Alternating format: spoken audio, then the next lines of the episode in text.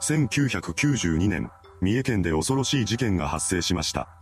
今回はその事件の内容と犯人の男に関する情報をまとめていきます。後に事件の被害者となる当時14歳の少女 A さんは宝塚歌劇団に憧れていました。そんな彼女の夢は宝ジェンヌになることだったらしく、宝塚歌劇団の予備校にも通っていたそうです。A さんは夏休みが残り数日となった1992年8月25日の早朝に愛犬を連れて散歩に出かけていきます。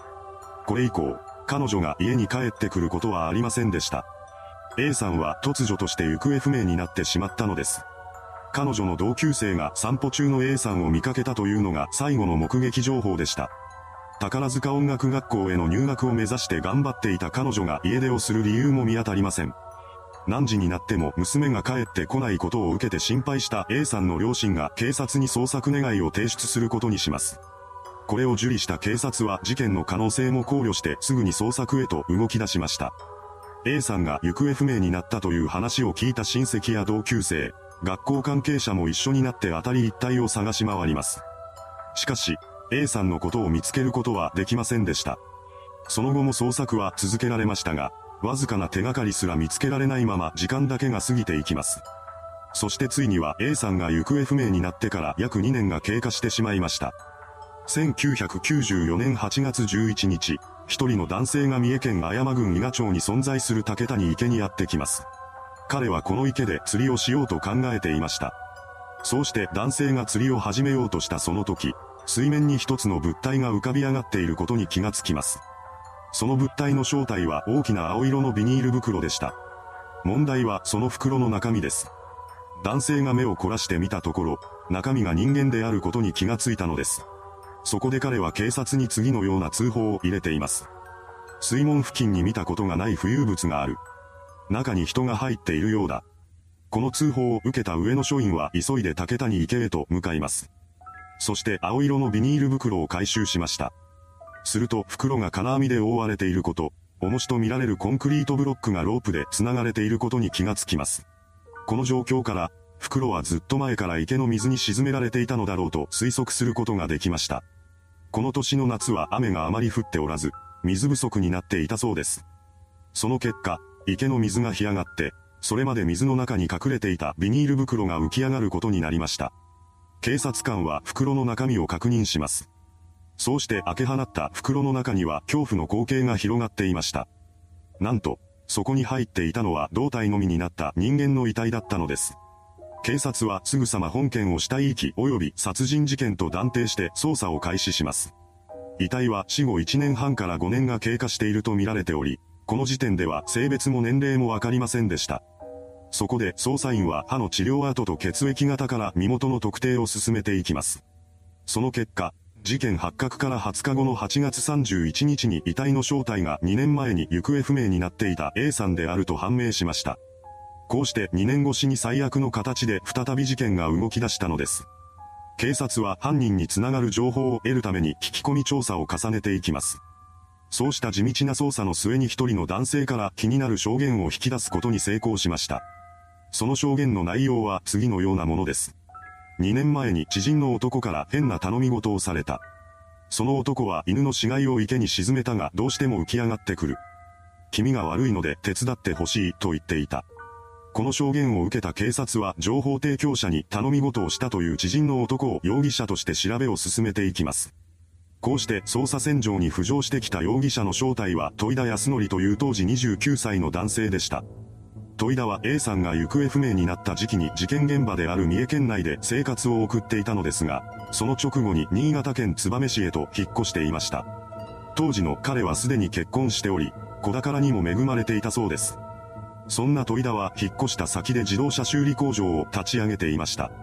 そのようにして順風満帆な生活を送っているかのように思われた戸井田でしたが、警察は彼が事件に関与している可能性が高いと睨んで逮捕に踏み切りました。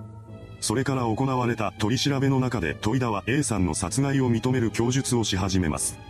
こうして事件の全貌が明らかにされていきました。ここからは犯人の人物像と犯行内容を見ていきましょう。本事件の犯人戸井田康則は以前から女子学生の制服に異常なまでの興味を示していました。その興味はどんどん膨れ上がっていきます。その結果、彼は女子学生が住む住居に侵入して制服を盗むようになりました。戸井田はそうして手に入れた制服を自分で着たり結婚相手に着せたりしていたそうです。その後も彼は窃盗を繰り返しています。そのようにして犯行を重ねるうちに戸井田の欲求はどんどん膨れ上がっていき、ついには強制わいせつ事件を起こすようにまでなりました。A さんの失踪当日である1992年8月25日にも戸井田は女性を強姦しようと考えていたようです。そこで彼は車に乗り、ターゲットとなる女性の物色を開始しました。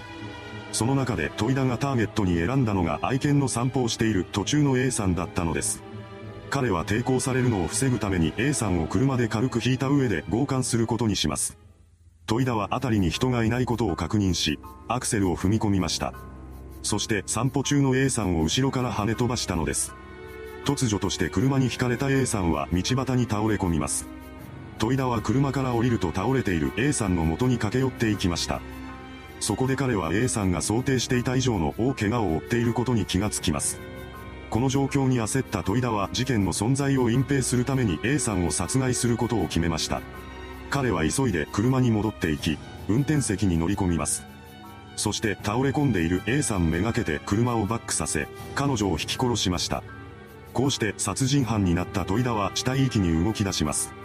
彼は遺体を車に乗せ、人目につかない地へと向かっていきました。そこで戸井田は A さんの遺体をバラバラにしています。